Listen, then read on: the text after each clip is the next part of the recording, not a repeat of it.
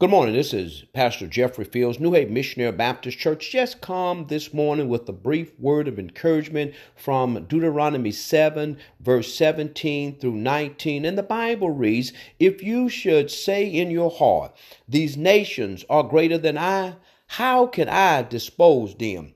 You shall not be afraid of them, but you shall remember well what the Lord your God did to Pharaoh and to all Egypt the great trials which your eyes saw, the signs and the wonders, the mighty hand and the outstretched arm by which the Lord your God brought you out so shall the Lord your God do to all the people of whom you are afraid.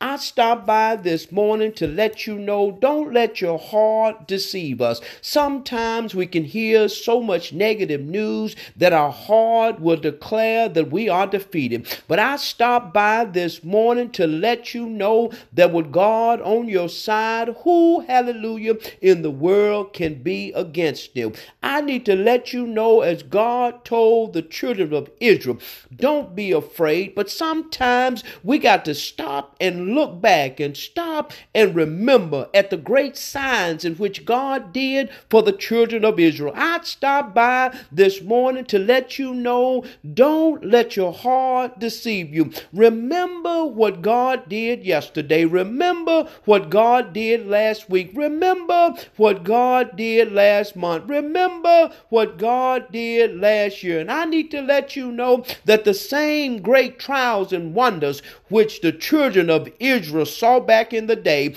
are the same trials and the same wonders that we also see. And I stopped by to let you know that if God brought the children of Israel through the Red Sea, I need to remind you don't let your heart deceive you. I need to let you know don't be afraid of the things in which you see. Don't be afraid because God is able to do exceedingly abundantly above all that we can ask or hope, but according to the power that worketh in us. And we have the excellency, hallelujah, of the power of God working through us. So on this morning, be encouraged courage. Don't let your heart deceive you.